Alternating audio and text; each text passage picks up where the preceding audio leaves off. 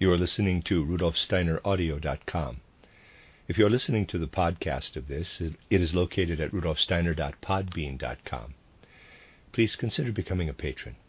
As well, there are two, two publishing houses, steinerbooks.org in America and rudolfsteinerpress.com in England, who are the sole publishers of Steiner into English and have given me permission to do these recordings. Please consider patronizing them as well. This is a reading of Collected Works, Volume 79 by Rudolf Steiner, entitled Self Consciousness, the Spiritual Human Being. There are, I believe, eight lectures in that particular cycle, and there are two more added in this particular uh, publication. And so I'm reading these. Uh, translator unknown. This is lecture nine, entitled The Soul Life of Man in Relation to Higher Worlds. We have heard how, in accordance with anthroposophical knowledge, the being of man must be viewed in relation to the whole universe. We considered the human form and figure and its relation to the fixed stars, or rather to the representative of the fixed stars, the zodiac. We heard how certain forces proceed from the constellations of these stars when combined with the sun forces, and how the shape and structure of the human head and the organs connected with it are related to the upper constellations of the zodiac Aries, Taurus, Gemini, Cancer. The structure of the human chest organization is connected with the middle constellations Leo, Virgo, Libra, Scorpio. Finally, the metabolic and limb system is connected with the lower constellations Sagittarius, Capricorn, Aquarius, Pisces. That is to say, with their forces when they are, in a sense, covered by the earth. So that we can say the fixed stars, for the zodiac is only the representative of the fixed stars, work upon the human form and structure. The planetary spheres work upon man's stages or forms of life. It must indeed be quite clear to us that man has various kinds of life in him. We should not be able to think. The head would not be an organ of thought if life were as rampant there as it is in the metabolic system, for example. When metabolism becomes too strong in the head, consciousness is extinguished we lose our consciousness of self. From this, it may be concluded that for consciousness, for mental presentation, a damped down, suppressed life, a declining life, is necessary, while a thriving life, vehement and intense, is necessary for what works more from out of the unconscious to become will. We have, therefore, among the various stages of life, some which tend toward self extinction, and some in which strong, intense organic activity manifests, as in a child, in whom thought is not yet operating. We have this childlike life continually within us. But into this childlike life, the life that is involved in a gradual process of death inserts itself. These different stages of life are connected with the planetary spheres. Whereas the fixed stars work in man through his physical forces, the planetary spheres work through his etheric forces. The planetary spheres, therefore, work upon man in a more delicate way. But the human physical body has already received its form, its shape, from the fixed stars, not from anything earthly, and its stages of life from the planetary spheres. We have thus considered the form of man's physical body, the life stages of his ether body. We can now proceed to consider his life of soul and spirit. But here our mode of study must be different. What is it that our physical and our ether body provide for us in waking life? They provide what we perceive through our senses and what we can work over in our thoughts. We are only really awake in our acts of sense perception, and when we work over them in thought. On the other hand, consider the life of feeling. It is obvious, even to superficial study, that feeling does not indicate a state of awakeness as complete as that of thinking and sense perception. When we wake in the morning and become aware of the colors and sounds of the outside world, when we are conscious of the conditions of warmth around us, we are fully awake. And then, in our thoughts, we work over what is transmitted by the senses. But when feelings rise up from the soul, it cannot be said that we are conscious in them to the same extent. Feelings link themselves with sense perceptions. One sense impression pleases us, another displeases us. Feelings also intermingle with our thoughts. But if we compare the pictures we experience in dreams with what we experience in our feelings, then the connection between dream life and the life of feeling is clearly noticeable. Dreams have to be grasped by the waking life of thought if they are to be valued and understood aright. But feelings too must be observed, as it were, by our thought life if we are to understand them. In our feelings, we are in reality dreaming. When we dream, we dream in pictures. When we are awake, we dream in our feelings.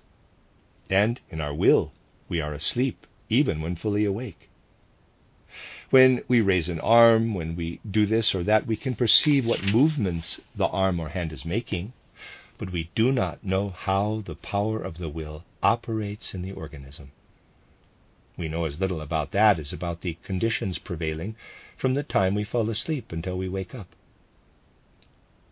In our willing, in our actions, we are asleep, while in our sense perceptions and our thoughts we are awake.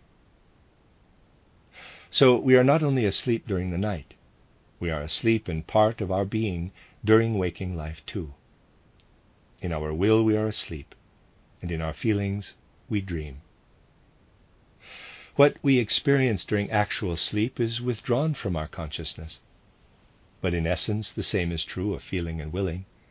It is therefore obviously important to realize what it is that the human being experiences in these realms of which ordinary life is quite unaware. You know from many anthroposophical lectures that from the time of going to sleep until that of waking, the ego and astral body are outside the physical body and the ether body.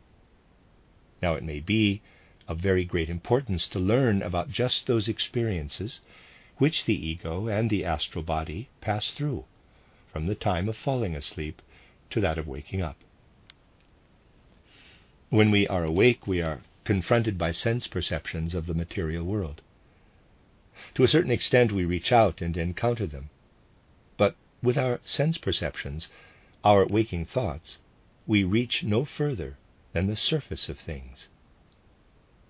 Of course, someone may object, saying that we can get further than the surface of things. That is, that if he cuts a piece of wood which is there before him as a sense perception, then he has penetrated inside it that is a fallacy, however. For if you cut a piece of wood, you have again only a surface. And if you cut the two pieces again, still you have only surfaces. And if you were to get right to the molecules and atoms, again you would have only surfaces. You do not reach what may be called the inner essence of things, for that lies beyond the realm of sense perception. Sense perceptions can be conceived as a tapestry spread out around us. What lies this side of the tapestry we perceive with our senses. What lies on the other side of the tapestry we do not perceive with the senses. We are in this world of sense from the time we wake up until we fall asleep. Our soul is filled with the impressions made upon us by this world of sense. Now, when we pass into sleep, we are not in the world this side of the senses. We are then in reality inside things. We are on the other side of the tapestry of sense perceptions. But in his earthly consciousness, man knows nothing of this, and he dreams of all sorts of things lying beyond the realm of sense perception. He dreams of molecules, of atoms, but they are only dreams, dreams of his waking consciousness. He invents molecules, atoms, and the like, and believes them to be realities. But study any description of atoms, even the most recent. You will find nothing but minute objects which are described according to the pattern of what is experienced from the surface of things. It is all a tissue woven from the experiences of waking consciousness on this side of the tapestry of sense. But when we fall asleep, we emerge from the world of sense and penetrate to the other side. And whereas we experience nature here with our waking thoughts, in yonder world, from the time of falling asleep until the time of waking, we live in the world of spirit, that world of spirit through which we also pass before birth and after death. In his earthly development, however, man is so constituted that his consciousness is extinguished when he passes beyond the world of sense. His consciousness is not forceful enough to penetrate to the spiritual world. But what spiritual science calls imagination, inspiration, intuition, these three forms of supersensible cognition give us knowledge of what lies on the other side of the tapestry of sense. And what we discover first is the lowest stage of the world of the hierarchies. When we wake from sleep, we pass over into the world of animals, plants, minerals, the three kingdoms of nature belonging to the world of sense. When we fall asleep, we pass beyond the world of sense. We are transported into the realm of the first rank of beings above man, the angels. And from the time of falling asleep until waking, we are connected with the being who is allotted to man as his own angel, just as through our eyes and ears we are connected with the three kingdoms of nature here in the world of sense. Even if at first we have no consciousness of this connection with the world of the angels, it is nevertheless there this connection extends into our astral body. If, living in our astral body during sleep, we were suddenly to wake up, we should contact the world of the angels. In the first place, the angel who is connected with our own life, just as here in the earthly world we are in contact with animals, plants, and minerals. Now, even in the earthly world, in the world of sense, if a man is attentive and deliberately trains his thinking, he sees much more than when he is unobservant and hasty. His connection with the three kingdoms of nature can be intimate or superficial. And it is the same with regard to the world of spiritual beings. But in the world of spiritual beings, different conditions prevail. A man whose thoughts are entirely engrossed in the material world, who never desires to rise above it, or to acquaint himself with moral ideas extending beyond the merely utilitarian, who has no desire to experience true human love, who in his waking life has no devotion to the divine spiritual world. On falling asleep, such a man has no forces which enable him to come into contact with his angel. Whenever we fall asleep, this angel is waiting, as it were, for the idealistic feelings and thoughts which come with us and the more we bring, the more intimate becomes our relation to the angel while we are asleep. And so throughout our life, by means of what we cultivate over and above material interests, we garner in our waking life forces whereby our relation to the angel becomes more and more intimate. When we die, all sense perceptions fall away. The outer world can no longer make any impression upon us, for this must be done via the senses, and the senses pass away with the body. In like manner, the thinking that is connected with sense perception is extinguished, for its realm is the ether body. This ether body only remains with us for a few days after death. We see it at first as a tableau, a tableau which, under certain circumstances, can be glimpsed during life but which will inevitably arise before us after death. This ether tissue dissolves away into the universe, just as the ordinary thoughts acquired from the world of sense pass away from us. They do not remain. All purely utilitarian thoughts, all thoughts connected with the material world, drift away from us when we pass through the gate of death. But the idealistic thoughts and feelings, the pure human love, the religious feelings which have arisen in our waking life and have united us with our angel, these accompany us when we pass through death. This has a very important consequence during the period lying between death and a new birth. Even during earthly life, we are connected with the higher hierarchies. And it is correct to say that when we fall asleep and our idealistic experiences reach to the angel, this angel is in turn connected with the archangels, the archangels with the archai, and so on. Our existence continues in a rich and abundant world of spirit. But this spiritual world has no special significance for us between birth and death. This world of the higher hierarchies acquires its real significance for us when it becomes our environment between death and a new birth. The more we have delivered over to our angel, the more conscious life is this angel able to infuse into us after death, when we are beings of soul and spirit. The more gifts are bestowed by the hierarchies upon the conscious life of soul what our angel unfolds together with the higher hierarchies, parenthesis, that is to say, what the beings of the first hierarchy unfold together with higher hierarchies through our angel, close parenthesis, is for our consciousness in the spiritual world between death and rebirth what our eyes and ears are in the physical world. And the more idealistic thoughts and feelings human love and piety we have brought to our angel, the clearer does our consciousness become.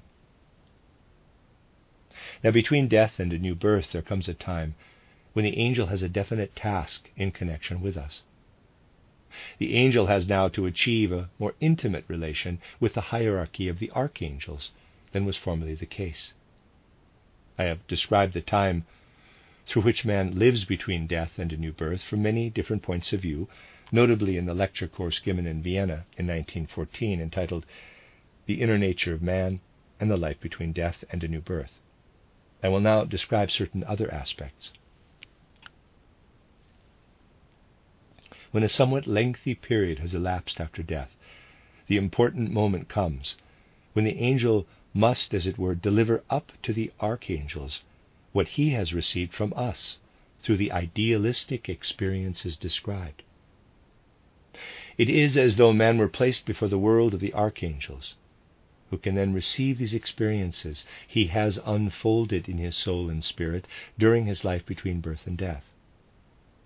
There are great differences among human souls living between death and a new birth. In our epoch, there are persons who have brought very little in the way of idealistic thoughts and feelings, of human love, of piety when the time comes for the angel to pass on to the archangel for the purposes of cosmic evolution, what has been carried through death. This activity which unfolds between the angel and the archangel must, under all circumstances, take place. But there is a great difference, dependent upon whether we are able to follow consciously, by means of the experiences described, what takes place between the angels and the archangels or whether we only live through it in a dull, dim state, as must be the lot of human beings whose consciousness has been purely materialistic. It is not quite accurate to say that the experiences of such human beings are dull or dim. It is perhaps better to say they experience these happenings in such a way that they feel continually rejected by a world into which they ought to be received. They feel continually chilled by a world which should receive them with warmth. For man should be received with loving sympathy into the world of the archangels at this important moment of time. He should be received with warmth. And then he will be led in the right way toward what I have called in one of my mystery plays, quote, the midnight hour of existence, Man is led by the archangels to the realm of the Archai, where his life is interwoven with that of all the higher hierarchies. For through the archai, he is brought into relation with all the higher hierarchies and receives from their realms the impulse to descend to the earth once again. The power is given him to work as a being of soul and spirit, to work in what is provided later on in material form by the stream of heredity. Before the midnight hour of existence, man has become more and more estranged from earthly existence. He has been growing more and more into the spiritual world, either being received lovingly, in the sense described above, by the spiritual world, being drawn to it with warmth, or being repelled, chilled by it. But when the midnight hour of existence is past, man begins gradually to long for earthly life and once again, during the second part of his journey, he encounters the world of the archangels. It is really so.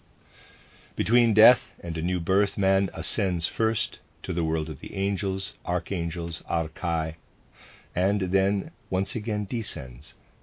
And after the world of the archai, his most important contact is with the world of the archangels. And now comes another important point in the life between death and a new birth. In a man who has brought through death no idealistic thoughts or feelings, no human love or true piety, something of the soul and spirit has perished as a result of the antipathy and chilling reception meted out by the higher world.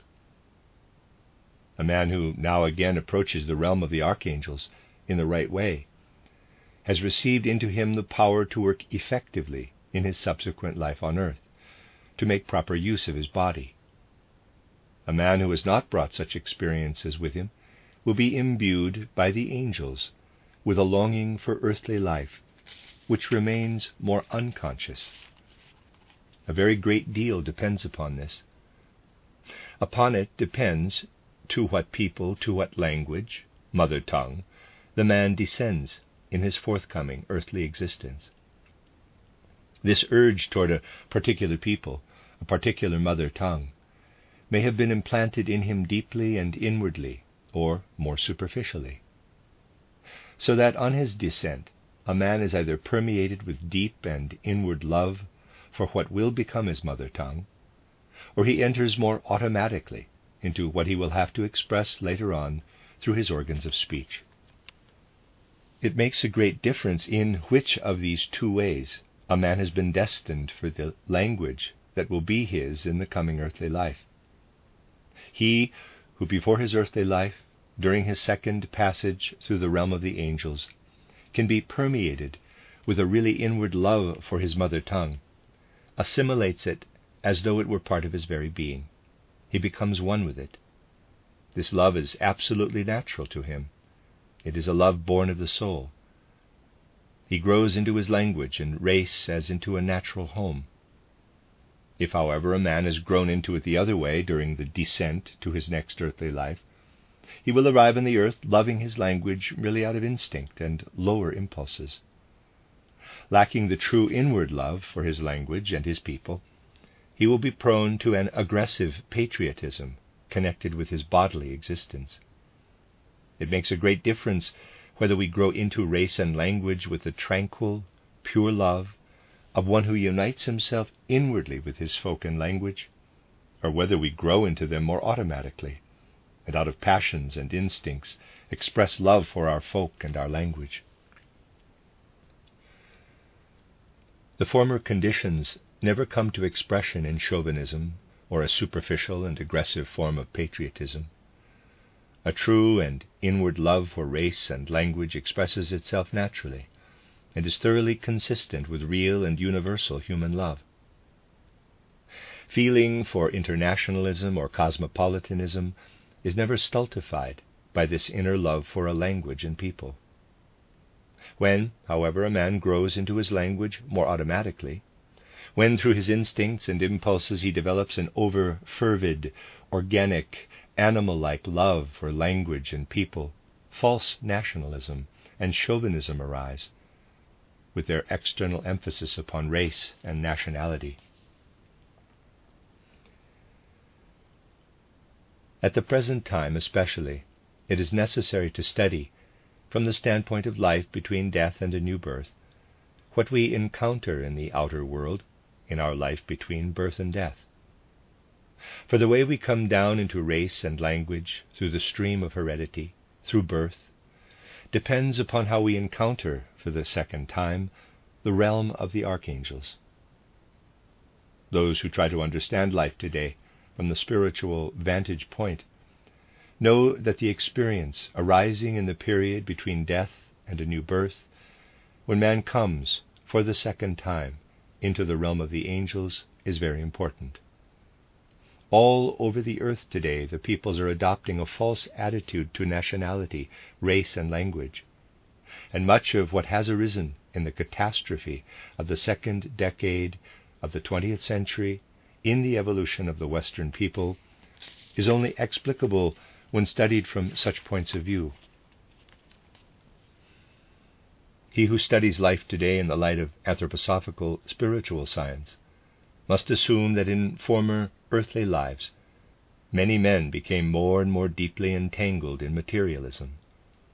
You all know that normally the period between death and a new birth is lengthy, but especially in the present phase of evolution, there are many men whose life between their last death and their present birth was only short, and in their former earthly life they had little human love or idealism. Already in the former earthly life, their interests were merely utilitarian. And as a result, in their second contact with the realm of the angels, between death and a new birth, the seeds were laid for all that arises today in such an evil form in the life of the West. We shall have realized that man can only be understood as a spatial being when it is known that his form and structure derive from the realm of the fixed stars, and his life stages from the planetary spheres. As a spatial being, man draws the forces that are active in him, not only from the earth, but from the whole cosmos. Now, just as it is necessary to go beyond what is earthly in order to understand man as a spatial being, so it is necessary to go beyond life between birth and death in order to understand social life, racial life on the earth. When we carefully observe the life of today, we find that although men claim their right to freedom so vociferously, they are in reality inwardly unfree. There is no truly free life in the activities which nowadays manifest such obvious forces of decline. Instincts and lower impulses are the cause of the misery in social life. And when this is perceived, we are called upon to understand it. Just as a second meeting with the archangels takes place, so, when man once again approaches earthly life, he enters into a more intimate union with his angel but at first he is somewhat withdrawn from the realm of the angels. As long as he is in the realm of the archangels, his angel too is more strongly bound with this realm. Man lives, as it were, among the higher hierarchies. And as he draws near to a new birth, he is entrusted more and more to the realm of the angels, who then lead him through the world of the elements, through fire, air, water, and earth, to the stream of heredity. His angel leads him to physical existence on earth. His angel can make him into a man who is in a position to act freely, out of the depths of his soul and spirit, if all the conditions described have been fulfilled by the achievements of a former earthly life. But the angel is not able to lead a man to a truly free life if he has had to be united automatically with his language and his race. In such a case, the individual life also becomes unfree. This lack of freedom shows itself in the following way. Instead of forming free concepts, such a man merely thinks words. He becomes unfree because all his thinking is absorbed in words. This is a fundamental characteristic of modern men. Earthly life in its historical development, especially in its present state, cannot be understood unless we also turn with the eyes of soul to the life which runs its course between death and a new birth, to the world of soul and spirit. To understand the human form, we must turn to the heaven of the fixed stars. To understand the stages of life in man, we must turn to the planetary spheres. If we wish to understand man's life of soul and spirit, we must not confine our attention to the life between birth and death. For as we have seen, his life of soul and spirit is rooted in the world of the higher hierarchies and belongs to the higher hierarchies, just as the physical body and ether body of man belong to the physical and etheric worlds. Again, if we wish to understand thinking, feeling, and willing, then we must not merely confine our attention to man's relation to the world of sense. Thinking, feeling, and willing are the forces through which the soul develops. We are carried, as it were, through the gate of death by our idealistic thoughts, by what love and religious devotion have implanted in these thoughts. Our first meeting with the archangels depends upon how we have ennobled our thinking and permeated it with idealism.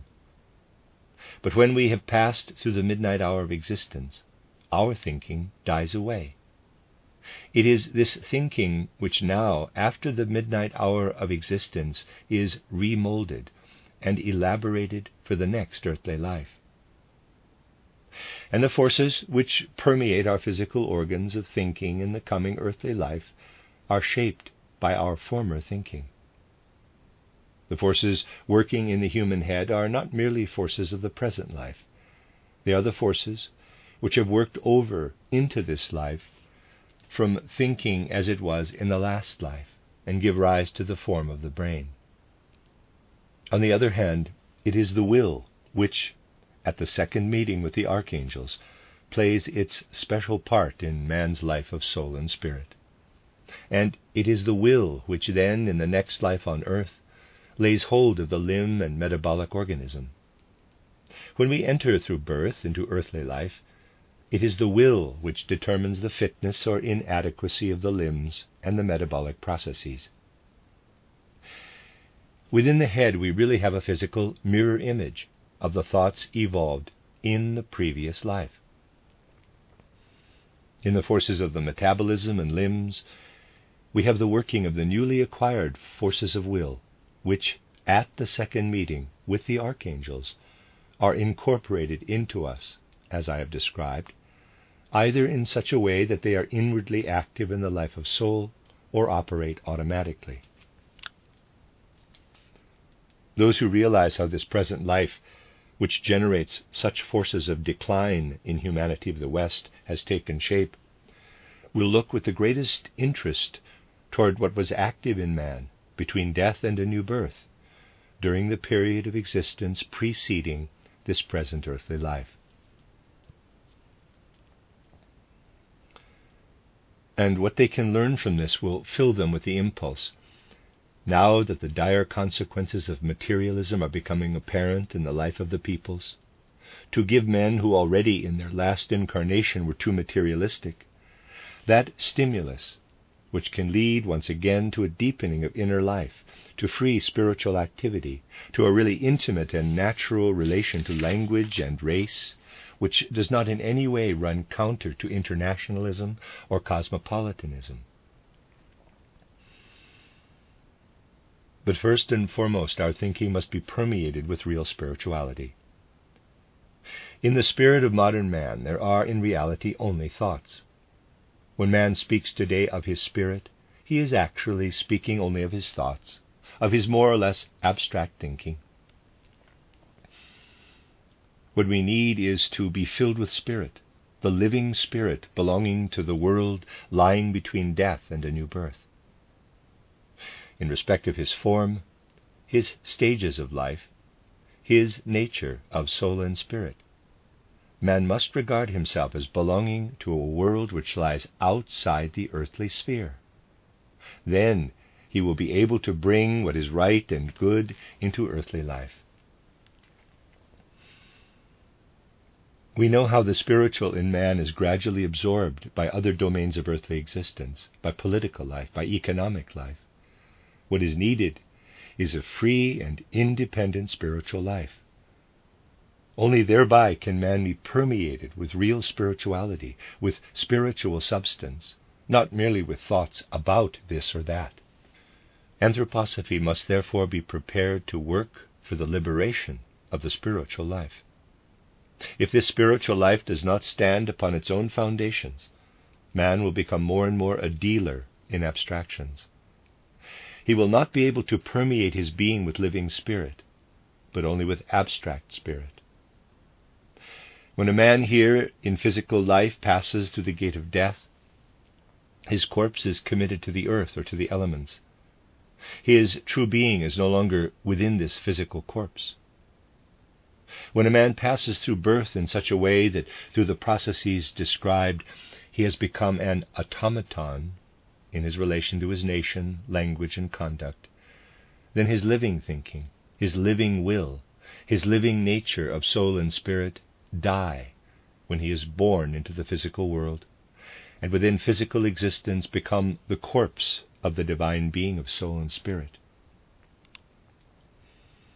Our abstract rationalistic thinking is verily a corpse of the soul and spirit. Just as the real human being is no longer within the physical corpse, so we have, in abstract thinking, a life of soul that is devoid of spirit, really only the corpse of the divine spiritual. Man stands today at a critical point where he must resolve to receive the spiritual world once again in order that he may pour new life into the abstract thinking that is a corpse of the divine spiritual, opening the way for instincts, impulses, and automatism. What I said at the end of my lecture to students here is deeply true. If he is to pass from a decline to a real ascent, man must overcome the abstraction, which, like a corpse of the soul, is present in the intellectualistic and rationalistic thinking of today. An awakening of the soul and spirit, that is what is needed. The social life of the present day points clearly to the necessity for such an awakening. Anthroposophy has indeed an eternal task in regard to that living principle in man which must continue beyond all epochs of time. But anthroposophy has also a task to fulfill for the present age namely to wean man from externalization, from the tendency to paralyze and kill the divine spiritual within him. Anthroposophy must bring back this divine spiritual life. Man must learn to regard himself not merely as an earthly, but as a heavenly being, realizing that his earthly life can only be conducted aright if the forces of heavenly existence, of the existence between death and a new birth, are brought down into this earthly life. The end of Lecture 9.